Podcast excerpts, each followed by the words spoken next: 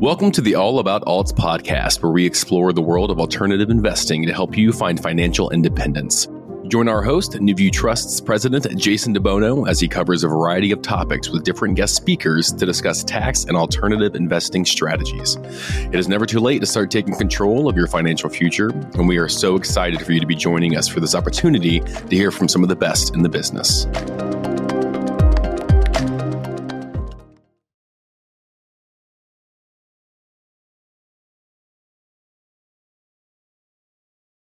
Hey, everybody, welcome back to the All About Alts podcast. I am your host, Jason DeBono, and I am joined with a fellow Jason here, Jason Engelman from Freaky Fast Home Buyers and Investments, uh, also Freaky Fast Capital. Um, Jason, good to have you on the show, man. Hey, great to be on the show. And Jason's such a great name, isn't it? You know, it, we uh, we select our podcast guests based on name alone, and then uh, I think you'll find today uh, this Jason uh, not only earns the opportunity with his name, but his credentials uh, supersede uh, where he's at name wise. So we're going to kind of dig in. Um, there's a lot to unpack here. And, uh, you know, I always love kind of doing some internet sleuthing. And, um, you know, some of our podcasts I know directly, some I know indirectly, uh, you know, through relationships they have with our company. And this was one I got to dig a little bit on. And, oh man, this was fun. Um, so we're, we're going to, we're going to talk a little bit about kind of Jason, the, the person, who you are. You've got a, a quite a background. Um, so let me just highlight a couple things, and then we'll start unpacking uh, some of those bit by bit. Um, executive management background uh, turned real estate investor, which you know is a really cool story. We're going to talk a little bit about that.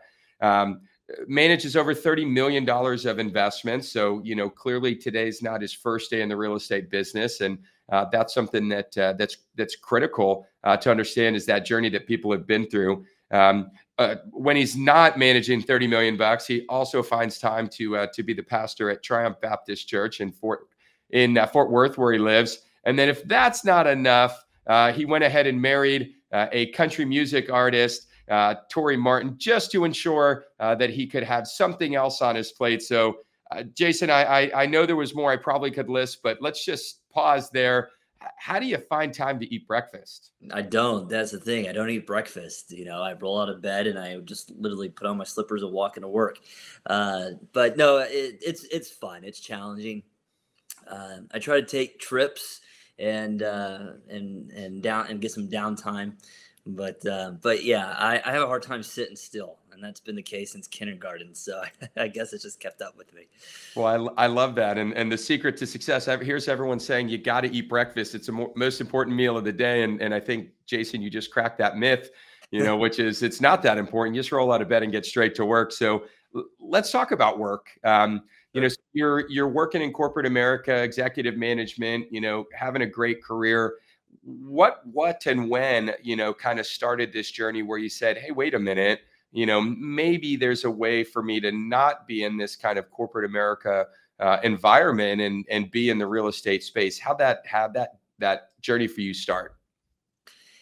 Gosh that's a great question and if i may and this may be part of being a pastor right? I'm gonna kind of like go off this huge rabbit trail but it just to kind of give you a little backstory uh, I've always been an entrepreneurial spirit. Um, and I started at such a young age. My mom and dad, uh, they helped me start a donut business when I was five years old. And uh, so I've always been in sales. Uh, like we would go, uh, my mom made like some deal with some uh, donut shop. We'd buy a dozen uh, donuts for two bucks. And then I would take them out to car mechanics and car washes and any place that's open Saturday mornings and sell them for $4 and uh, so just always had that entrepreneurial spirit that was kind of taught to me at a young age. And then i've always been in sales. So even in like uh, in a corporate uh, setting i was always kind of um, uh, just always pitching always selling always uh, creating new business. And and so that that's always just kind of been in me.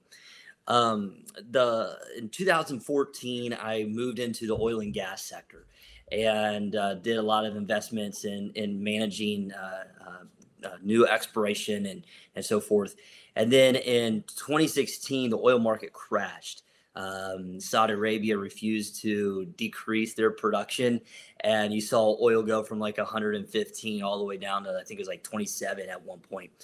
and and I just I was tired of dealing with with all just the stress that comes with that, and married my wife, and we moved to Nashville for her music, and I was just kind of looking for something to do, and I opened up a Craigslist ad, believe it or not, when people still use Craigslist, and there was a real estate investment opportunity job um, uh, listing, and I applied, and I pestered and pestered and called and called and emailed and, and finally they responded interviewed me and, and, gave me a shot. So that was kind of the transition into into real estate so a, a, little bit of a rabbit trail but hopefully it gives you a little bit of a background. No but i i love uh, you know i love hearing a lot of these stories because i think we all you know generally at a pretty young age people start to to develop a career path and it seems silly and and uh, you know for those that are listening you know that have kids you know you're kind of looking at your kids and you know, we joke, oh, that, gosh, you know, that child's going to do X or Y, or man, they've got the brain of an engineer, you know, always selling something. I, I think we do start to see that. And while it may not always materialize, I think when it does, uh, it really creates just a really cool story um, of longevity. And, and it sounds like you're right where you kind of were destined to be from a long, long time ago. And I, I love the markup on the donuts. I've, I've, uh, I've got a couple kids and I'm, I'm starting to to think through maybe they need to be in the donut business. Uh, they're always looking to hustle something. So um, so let, let's let's kind of fast forward now and and uh, you know in that story from donuts uh, donut sales entrepreneur to you know you got a job now on the investment side. So you're working you're being paid in in some capacity to be in real estate investment. How did that kind of transpire from and develop into you know buying real estate and then helping others buy real estate and then managing investment funds in which you know you have investors in you know that build this kind of 30 plus million dollar portfolio? Sure. So i think a lot of it had to do with the fact that i had some experience in oil and gas invest- investments. And when we went into uh, nashville and i got into the real estate game it was a wholesaling company. So at the time, I knew really nothing about real estate other than fixing and flipping, you know, because of HGTV, just like everybody else, right? And and so I had like an understanding, but not really a understanding. Like I knew it was there, but didn't really know exactly all the ins and outs and uh, on all the different strategies. So this group was out of California. Nashville at the time was and still is fairly hot market, and at the time it was one of the hottest in the in the country. And so they were sending out leads and postcards and mailers and all the good stuff. And they needed an acquisitions manager. So they brought me in and really just taught me everything from evaluating deals and, and comping deals to figure out, you know, what the ARVs are and, and how to build out rehab budgets and so forth. And and then eventually they moved out of Nashville. They went to a different state. And um, and so then I started my own wholesaling business and it was very very tough in Nashville because there was just so much competition, and the prices were just skyrocketing. I didn't have a real big budget in my pocket, you know, and when I tell the story, people usually laugh and they're like, "Okay, whatever." But we literally had twenty dollars, and uh, my wife likes to brag that she was my first investor because it was her twenty dollars. But we wrote out handwritten letters, and it said, "Hey, we buy houses with cash." And we were standing in the uh, post office uh, I think we have 40 letters because we had enough to get, or uh, yeah, we had $20. So whatever that is, like 40 stamps, I think. Uh, we were able to send out uh, those letters. And I prayed over and I was like, God, I got bills and I really need a deal. And we mailed them off. And two days later, I got a call uh, from a guy. And uh, it was a house in East Nashville, which is a real popular place. And and the fact that he called me, I, I mean, it, it, to me, it was really just a God thing. And so then I uh, brought in a, a, contractor. We walked it, got some numbers. I also brought in a, a guy who I knew fix and flips home, flipped homes. And so that was my first deal. And we made a $10,000 wholesale fee on that. And uh, so I was super stoked. And so we did about 20 deals, but I didn't have a whole lot of marketing budget. Um, and there was a lot of competition in Nashville. And so it was really feast or famine. I'm not going to lie. There was months where it was a real, real struggle and it was very discouraging and, and you're constantly grinding. And um, again i think a lot of it for me obviously it's god and it's it's um, his his guidance in my life. But he opened a door in columbus georgia for me. Uh, i had a gentleman call me who i bought a house from and uh, he said hey my mom's turning 80 and she's got uh, 20, uh, 20 homes in Columbus, Georgia that she's wanting to sell. Are you interested? And I was like, absolutely. Knew nothing about Columbus, Georgia. I, now I'm from Columbus, Ohio, huge Buckeye fan, OH. Uh, didn't know there was a Columbus, Georgia. Uh, so we went there and, and, and just really fell in love with the small town.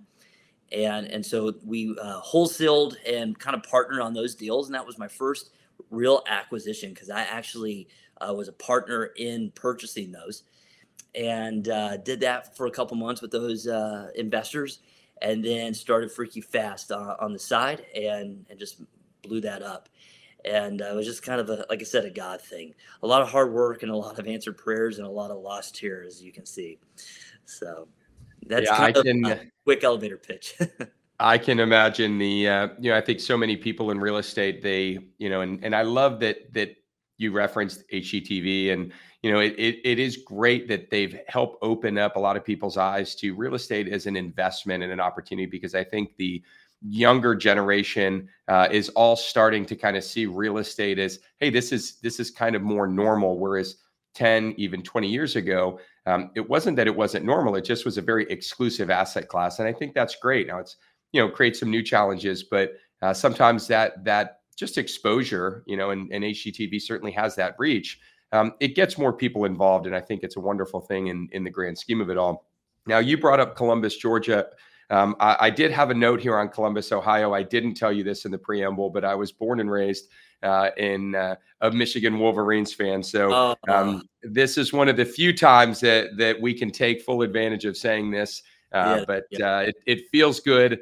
Um, but I guess we we got we got our championship and lost our coach. So um, you know maybe some ups and downs at the same time. But it's uh, been go. a fun rivalry and and ironic that that as a Columbus, Ohio guy your your first major acquisition is in Columbus, Georgia, which uh, you know when we get off of this uh, podcast, I'll probably Google uh, as I love learning about towns that I've never heard of before. So um, good uh, good to know, and and was saving that for the end, but figured I'd trot that out yeah, uh, here partway through.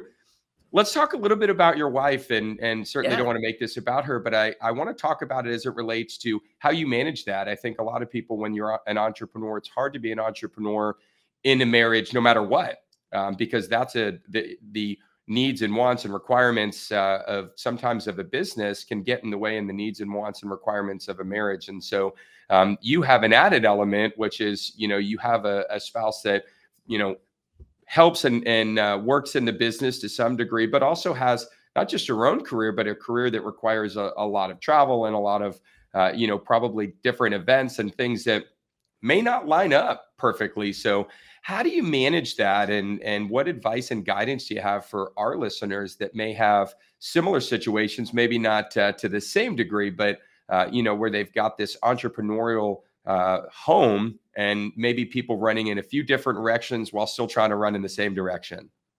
Don't do it. no, I honestly I wish there was a um I wish there was like this bulletproof plan. And I, you know, one thing that I always say to people in the church is that I, I want to be as candid and as real as possible. I think people hunger for that authenticity. They they hear these podcast interviews or they see something on TV and it's like, oh, I want that, and and really don't see everything behind the scenes. Um, he, first of all, I'm very blessed. My wife um, is way out of my league. I uh, I always say I, I shot for the moon and, and I actually hit it. I didn't hit a star, I actually hit the moon. And and so I'm very blessed in that sense. The other thing I'm very blessed in is the fact that she also has an entrepreneurial spirit to to some degree. Um, and I think by being with me, I've helped get her into that, uh, help her fine tune that even a little bit more. Um, you know, in the music industry, it's a, it's a very challenging in- industry, and she's been doing it since 16 she started singing in the church choir and and just has an incredible voice and someone uh, who was in the church uh, was also in country music and and just really started help fine tuning her. And so she uh, ended up dropping out of uh, school and, and homeschooled the last uh, two years of of her high school career. And she was doing a lot of music lessons piano lessons guitar lessons vocal lessons. I mean she really went all in almost kind of like an athlete would. And she's been doing it ever since and she's she's worked very very hard. I'm really proud of her. And for any of you that might be curious, her name is Tori Martin. Uh, definitely look her up on iTunes and Apple Music, Spotify. She's got a song right now, "Stepping in It" on the radio that's doing really well, and uh, so I'm super super proud of her. But to kind of dive a little deeper into, I guess your question about how do we manage it, it it's tough. Um, you know, I one of the things I liked about real estate is it did cr- create uh, more freedom than like working from nine to five. The problem with me is I um, I'm constantly building, and it, it's just part of my nature. I, I just I want to build bigger and bigger, and it, it turned out I built a, uh, almost a nine to five type company, but maybe even more than that, being the, the CEO. So that's been a challenge. Um, but you know, Tori's been with me every step of the way in in the real estate, and sh- and she, I mean, from the very beginning, I just like she likes to brag. She was my first investor. Um, but you know, I think communication is the most important thing in anything um, it's tough to do sometimes. You have to have some hard conversations, it, eh, whether it's with your spouse or maybe with employees or whether it's with investors. It, it's not necessarily fun, um, but conversation is is very important. And just you know being open and, and saying, hey, you know, I've noticed over the last couple months maybe you've not focused on me enough or um, you know maybe we haven't spent as much time together. Eh, so there there's times where you just have to have that open conversation and to be fluid and to work and support. And, and i'm very blessed that that uh, tori supports me and and we support uh, uh, her and her career and and uh, so um, so yeah sometimes we ask ourselves why do we take on this much? Um, and sometimes we're really really exhausted but but we try to make life fun um, and we, it's funny, we have a, a, uh, reality TV show that we've we started filming uh, when we first moved to Nashville, when we first started the real estate business and her music um, career in Nashville. It's called Living the Dream, and uh, we got one season uh, filmed. It's on PureFlix if you want to find that, or uh, it's PureFlix and then Amazon. I think you can get. It. And uh, I think going back and watching the very beginning of those episodes, or, or not even uh, the episodes, but like the trailers that we had put together, we are so young and we are so ambitious, and but we kept saying we just want to live our dream, and I think that's that's the ultimate thing is know why you're doing what you're doing, have fun doing it. You're going to make mistakes. There's going to be hard conversations to have, but just enjoy life as much as you possibly can. So I, I think that would be my my tidbit of advice. Well, I love it, and and I appreciate uh, you know you kind of giving us that that holistic picture. You know, I think just some takeaways and highlights that I heard out of that. I mean, certainly, you know, in every relationship, right, communication is key. But you know, when you've got two young, ambitious people that are in some ways running in the exact same direction, and then at other times maybe running in opposite directions, not purposely, but just chasing dreams. Um, you know, it is hard and it is it's not going to be easy. And and that road to success is not just a paved road. Sometimes uh, you're not even sure what road you're on or if you're even on the right one. And so you know i i think you know as you can learn from from jason and tori's story is you've got to kind of look and say where do i want to get to? Um, and and what is that um, you know journey look like? I i love what you said about you know the nine to five. And and so many people think that if i just get into real estate i can work less. And you know what i think people don't realize about realize about being successful in real estate or any other career in country music um, it, it's a different type of nine to five. And you know your passion is fueling you but I, I think anyone that's an entrepreneur or anyone that that manages or operates their you know any sort of entrepreneurial business will tell you they work more hours being self-employed than they ever did when they were uh, you know gainfully employed in some form of company but what you have is freedom, and freedom isn't necessarily less work. Freedom is maybe financial freedom, time freedom. And so if you need to do something at two o'clock, you have the luxury to do it. Uh, and maybe at midnight, you're sitting on your computer trying to figure out the next proposal. So, um, you know, your your story and your journey is such a cool one, and and I appreciate you kind of walking us through that. Um, we're gonna, you know, transition away from kind of who is Jason and his his personal life and and how did he his foray into kind of uh, the real estate world. And uh, let's transition. Uh, we're going to pause for our quirky questions of the day. Always, always one of my favorite parts of the show. But I want to talk and really dig into the real estate side, right? What markets are you serving? How do you do what you do? And what is a day in the life of, of a real estate entrepreneur, uh, especially when it comes to being a steward of other investors' funds? And so uh, we'll get right to that. But uh, Amy has our quirky questions of the day. Grabbing the middle envelope here. Uh, if you have quirky questions, please continue to submit those. Uh, for season two, we've got a new updated email. Uh, it is all about alts at nuviewtrust.com. That's all about alts at nuview with a U trust.com. Uh, but get those sent in. I always enjoy this part. Jason, are you ready? You're going to be I'm on ready. Here we go. All right. Simple out of the gate. All right. Sweet or savory? Ooh. um man, I'm I'm kind of a both kind of guy, you know. I, I like my chicken and waffles, you know. You got a little bit of that savory and that sweet. So uh, I like both. I know that's uh, probably taking a uh, neutral kind of side answer, but uh, but yeah, I like both. Hey, these are your questions to answer, and and I love uh, the Nashville and Texas uh, has sort of overtaken those maybe northern roots where you're referencing chicken and waffles. Uh, Yeah, I love that. So, uh, all right, number two, if you could learn or speak any language, what would it be? French. All right, you got to you got to give us a little why behind that. Uh, okay, so it's funny. um, when I went to uh, school, I uh, in our Christian school, uh, they were doing French, and I remember being like, I don't want to learn French, and and fortunately for me, uh, they were on year two, and so even though they're my grade, it was a new school, so I, I didn't take it. But then I met my wife. Uh, her family's French Cajun. Um, they uh, so like her grandpa and grandma they speak French. We went to Paris, and man, I absolutely fell in love with France. The food, the people, the atmosphere, and uh, yeah. So French is a is a language that I would absolutely love to have learned. And uh, the problem is I have a hard time rolling my tongue. And uh, so rolling the R's and the stuff, whether it's French or Spanish, even though it's a little bit different, I, I just I struggle with it. You know, I'm as plain Jane as when it comes to uh, accents and voices as you can get. So I struggle with that. Well, French it is, and and uh, it's always important to know what the in-laws are saying if Yeah. you're speaking a different language. So, That's it. uh, all right, number three, what's the most memorable piece of advice you've ever gotten? And it may not be good or bad advice. Let me just preface that, but the most memorable bit of advice you got. Hmm. Um,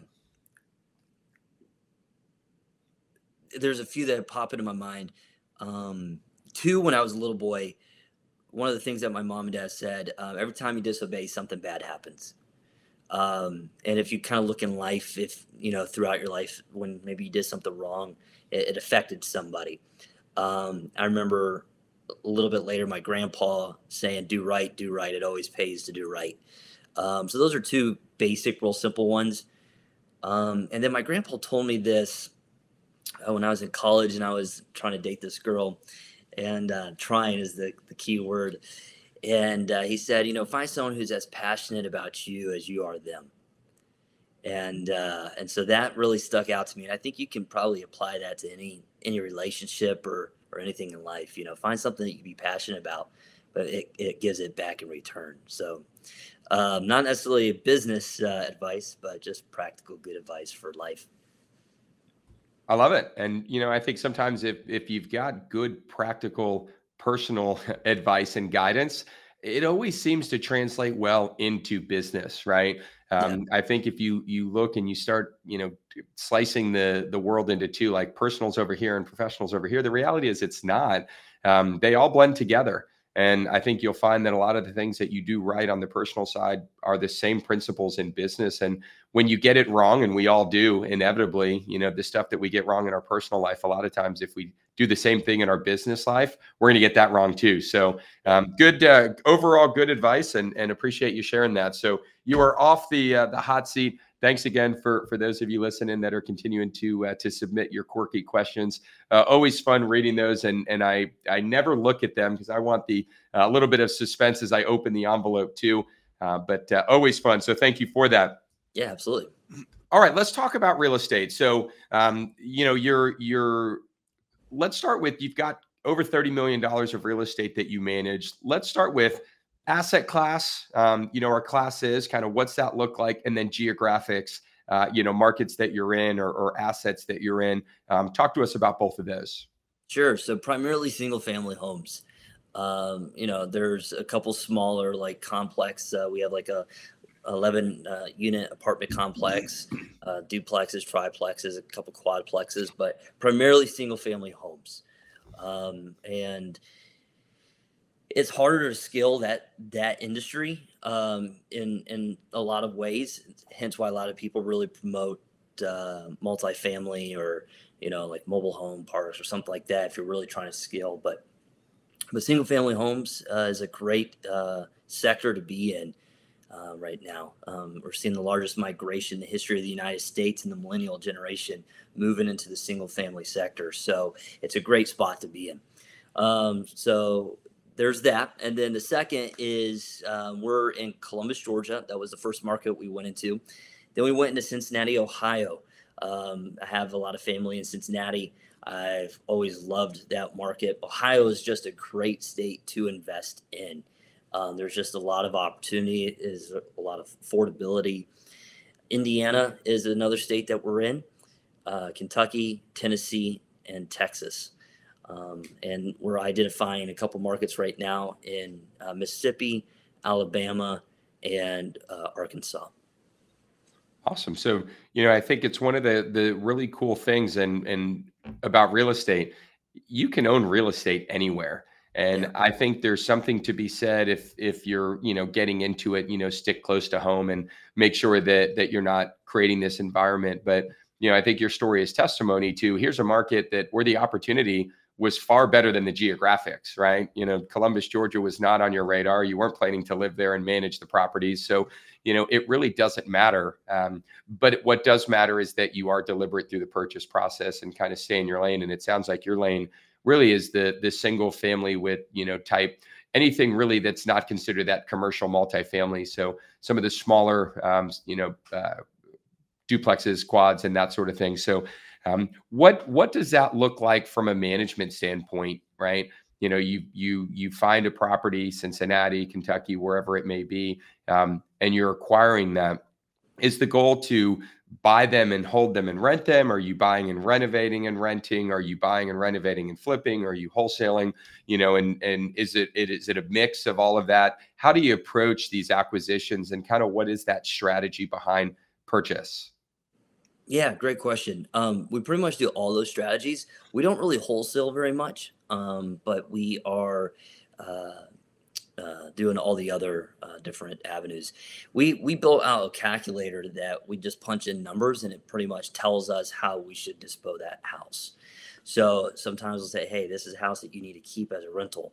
Or this is a house that maybe you sell as a rental, or maybe this is a house that you sell as a flip. And so it, it it or you know maybe it's all three so then you just kind of look at maybe what uh, what lane or what uh, dispo is needing more properties at that time and then you just move them all in that direction. But uh, but yeah so th- that's really kind of how we identify um, and how we manage truthfully i think that's an evolving um, operation. You know you're constantly trying to get better and as you grow you start seeing pressure points in different spots and so then you have to evaluate okay what are we doing that's not working that we need to fix? How do we fix that? And, and so that's something that you know we've really tried to get better at as we continue to, to scale. So we've got an executive team that we have meetings where we sit down and we really go through it um, to make sure that we are leading our our t- other teams and other departments as effectively and efficiently as possible. And uh, so that that can be a challenge. But we have a corporate team outside of that uh, works inside of our office in Fort Worth, and then we have our uh, other teams in each market that are our boots on the ground. Well, you know, I I think I, I, think everyone that listens to this show knows I love real estate and and just think it's such an amazing asset class.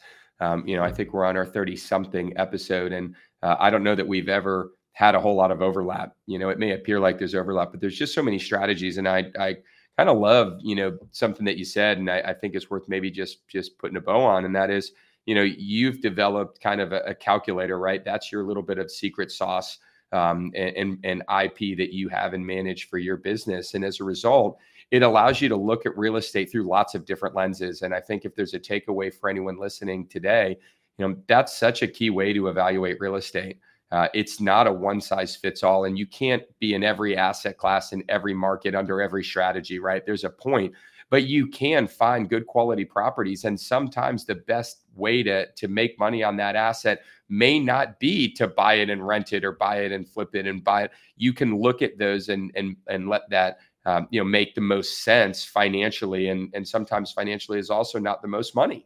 Um, you know, sometimes the terms in which you can buy it may make it better to hold longer term, even though you may make a little more money to flip it, but you may not get the cash flow if you were to flip it. So, all of that uh, to say, you know, it's great to hear, you know, that strategy being a little bit multifaceted, but but not having to to know everything about everything, which kind of leads me into, you know, your you guys help investors in a lot of different ways and and that's kind of takes maybe that same strategy which is it's a one to many you know type dimension. And so you know i i know you guys kind of have a, a private lending pool right where people can be a lender to you um, and and you have properties that you you know buy fix rent and then sell as turnkey. So you know investors can get right into the asset and own it uh, and they can own it on the real estate side or or be a lender on the debt side uh, and then you've got you know partnerships or, or investment funds that you put together that allow people you know, to really participate in a series of investments, almost like a mutual fund,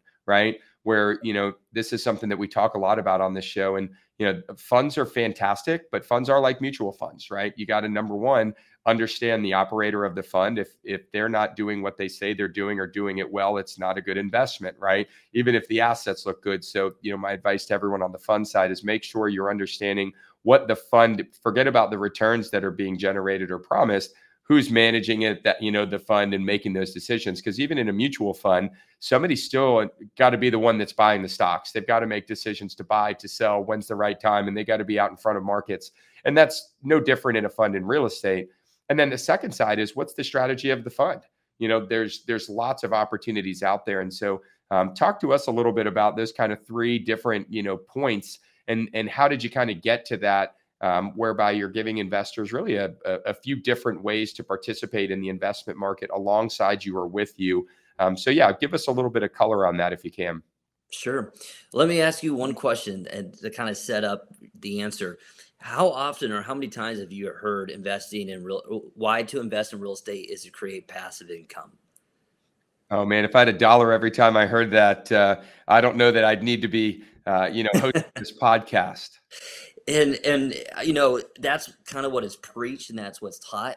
And then people get into real estate investing they realize it's not passive i mean it is a lot of work uh, whether you're trying to identify the properties whether you're trying to manage the crews to rehab it even if you're working another job a lot of times you create a second job.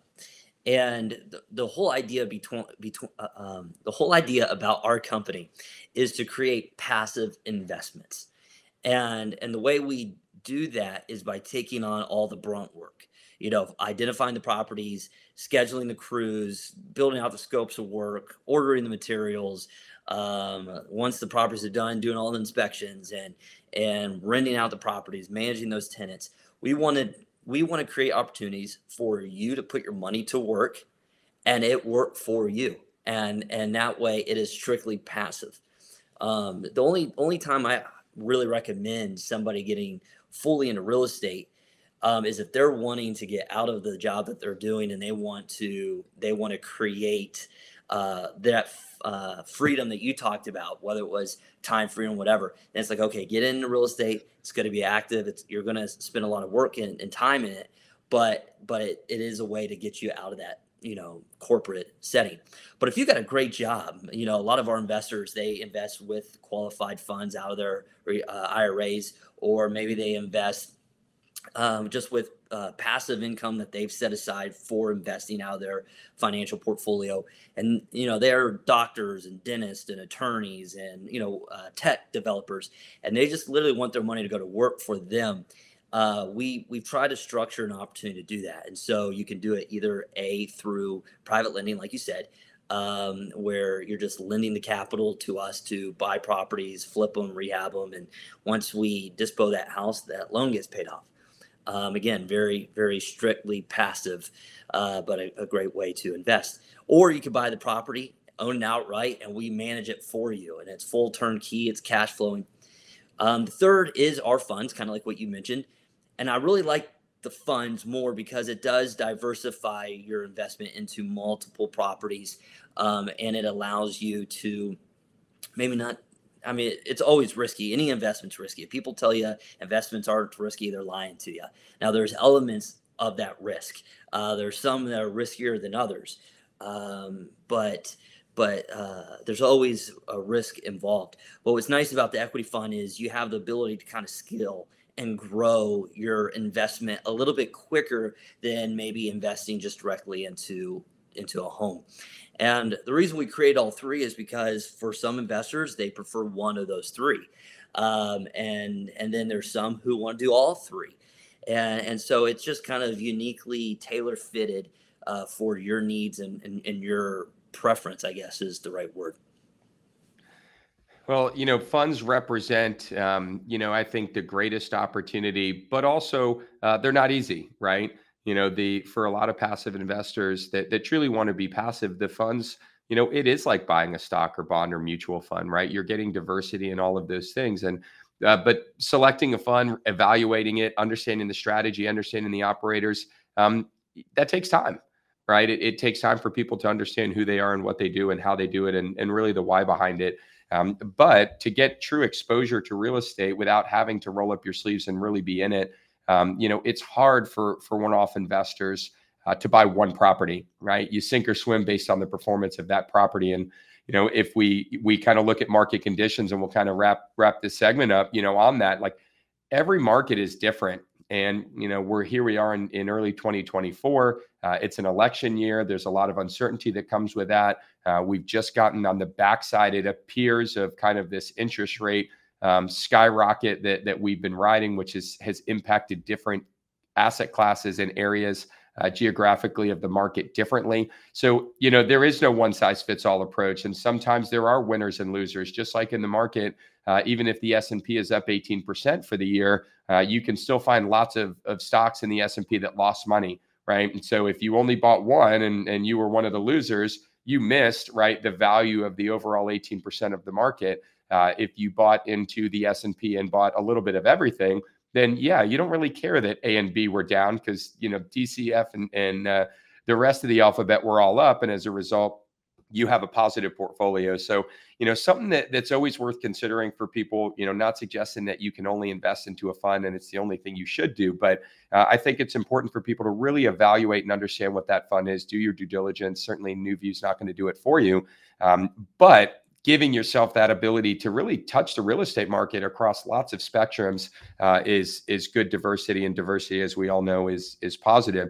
So let's maybe kind of wrap wrap this up with the market. Um, you know we're in early 2024 uh, you know we we we've said in in our season one of the show you know and with different people it's always interesting like what inning of this game are we in right are we at the end of the game? Is is that game ended and we're kind of starting a new game? So, you know, Jason, give us a little bit of insight. And I know you cover a lot of different markets, so maybe the answer is a little bit more general for you than uh, than it would be, uh, you know, if you're only in one space. But what are you seeing? What do you think about this interest rates, um, you know, flatlining and and lots of, of rumors and speculation that we're going to see a decline? What are you seeing, and and you know, what's your outlook for 2024? Man, I wish I had a crystal ball so I knew exactly. Um, there, there are a lot of indicators. So let me just hit some of those indicators for you, and, and then I'll let uh, the listener, you know, make that decision uh, based off of based off that. Um, here's a couple indicators. Indicator number one: there's not enough inventory. There's just not, uh, especially for the migration of the millennial generation, like I mentioned earlier in the show. Um, we're seeing just a lot of people uh, moving out of their parents' basement or out of the apartment that they've been rooming with four other people. Um, COVID had a lot to do with that and, accelerating that that process after being in quarantine for a certain amount of time. People uh, want a bigger space. Um, a lot of the millennial generation are finally now getting married and, and wanting to start, you know, families and, and buy their first home. The problem is, we just don't have enough inventory. There's a major, major deficit because of 2009, 2010. New construction came to a complete halt, and then it kind of increased a little bit in the in that deficit because of uh, COVID. Uh, people didn't know what was going to happen. They were afraid of uh, a repeat of 2009, 2010. Um, you had supply chains that that were really affected, and so we have this deficit. And even if we sped up, I think three times the amount of new construction that we did every, every year, it would still take four or five years to even get caught up. So that, that's number one. Number two, the only thing that's really kind of slowing down the real estate market right now is that interest rate hike. Um, people still bought, however, they weren't um, there weren't multiple offers. They weren't, you know, offers way over asking. Uh, people were being a lot more choosy, and and so you you saw, um, I guess things sit just a little bit, but yet the inventory was still low because of another reason. Uh, seven out of ten uh, homeowners, their mortgages were less than three percent interest. So even if they wanted to sell, they aren't going to sell to replace that mortgage with a six plus, seven plus interest rate. So there's this real like strain on the market, and to the chagrin of a lot of experts, it's kind of stayed stable. Yeah, we've seen prices come down maybe just a little bit. Uh, we've seen maybe properties stay on the market a little bit longer. We've seen maybe uh, buyers maybe struggle with lending qualifications in the ninth hour, uh, in the ninth inning, and right before closing, the deal falls through. So there has been a little bit of chaos. But with interest rates maybe potentially coming down, you're going to see the real estate market shoot way up again. And so I, I do feel very confident with that.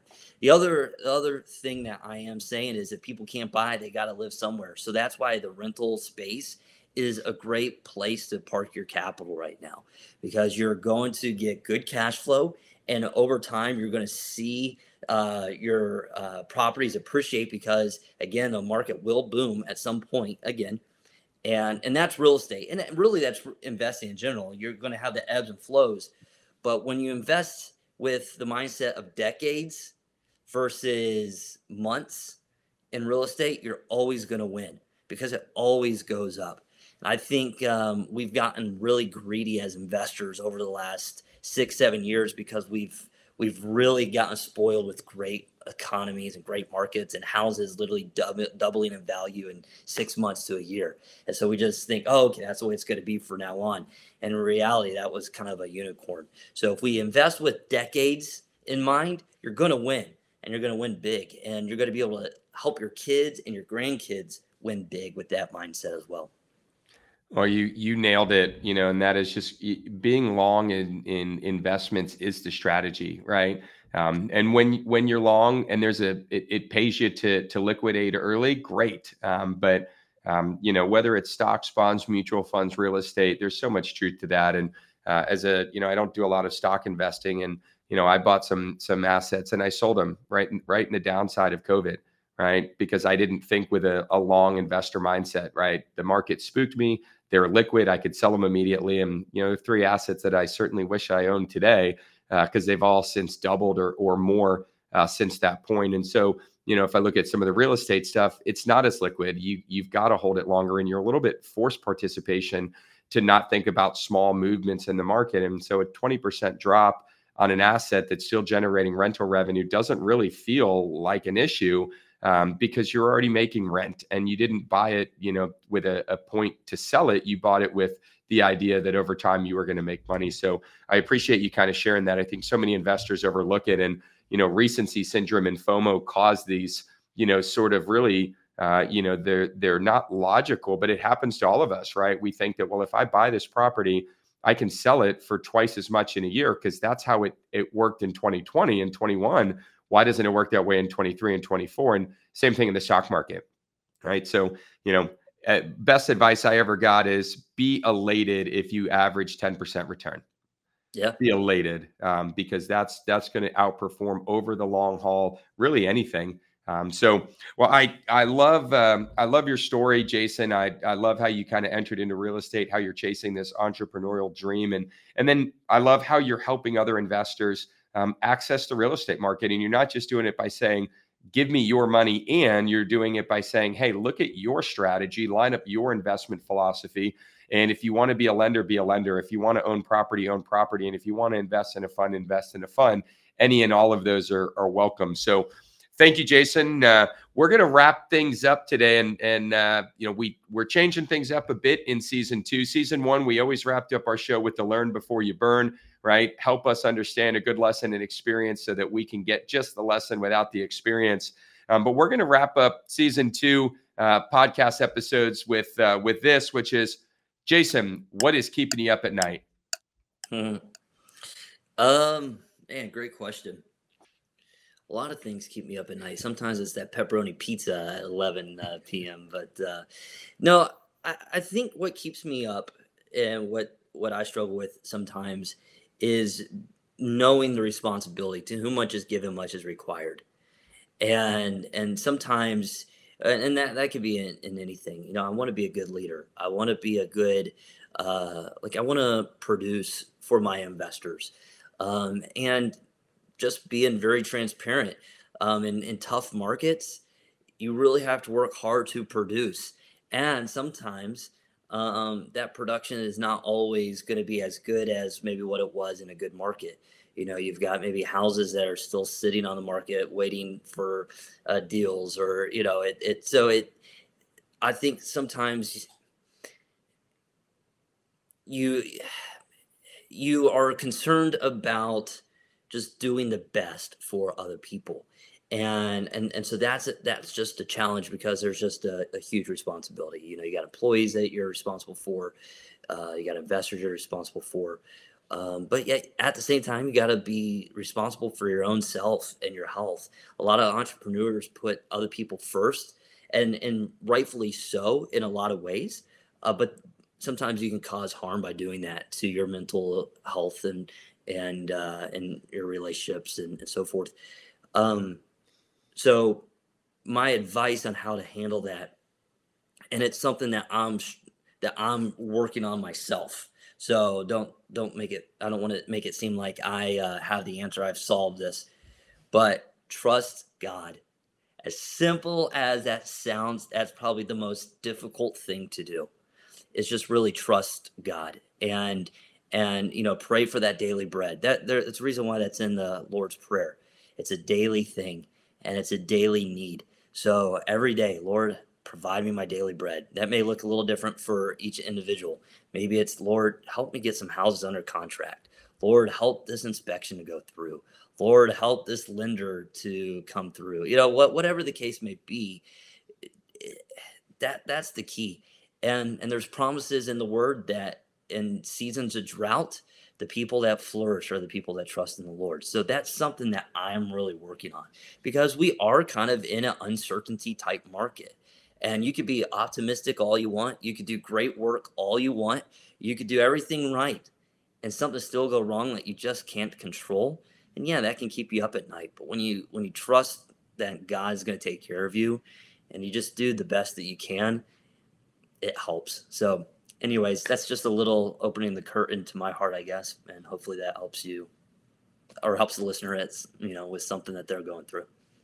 Well, I, I I couldn't agree more. I think no matter what's keeping you up at night, certainly letting go of that vine and and putting it in God's hands is always a good start. Um, but you know, it, and I appreciate you saying you haven't solved it yet, and and that is what keeps you up at night. And I think no matter what you do, um, you know, and and what entrepreneurial line of work you get into. But if it's something like real estate and you're dealing with other people's money, um, it is the life of an entrepreneur. And there's probably, uh, you know, a million answers you could have shared uh, on the what's keeping you up. But I think everybody kind of struggles with that. And, and I think your advice is, is spot on and, and prudent. Jason, thank you, thank you for being here. Good, uh, good luck to you and your your uh, investment career. Good luck to uh, to your wife Tori and her country music career. Looking forward to hearing her on the radio and and seeing you continue to do great and and bigger things than you're already doing now. So um, appreciate you being here. Hey, thank you so much for the opportunity. I really appreciate it, Jason. And we'll throw Jason's contact info into the show notes. If you want to reach out to Jason directly, uh, you can certainly do that and and uh, get any questions uh, that you have for him asked and answered. Um, thank you guys for for another great episode. Uh, we appreciate you being loyal listeners to the All About Alts podcast. uh, we ask that you click the like, share, and subscribe button. Leave us a five star review uh, if you haven't done that, so others can get a feel for uh, what you're getting out of the show. If you have topic ideas or quirky questions, make sure you send those over to allaboutalts at nuviewtrust.com, and we'll certainly get those read and, and onto the show where it makes sense. So thanks again, everybody, and take care.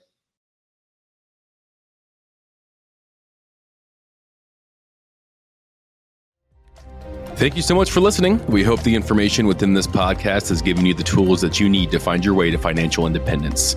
We would love to partner with you on this journey. Text ALTS, that's A L T S, to 407 708 1853 to learn more about how to get started today. Don't forget to follow us to make sure you don't miss a second of content, and we'll see you next week.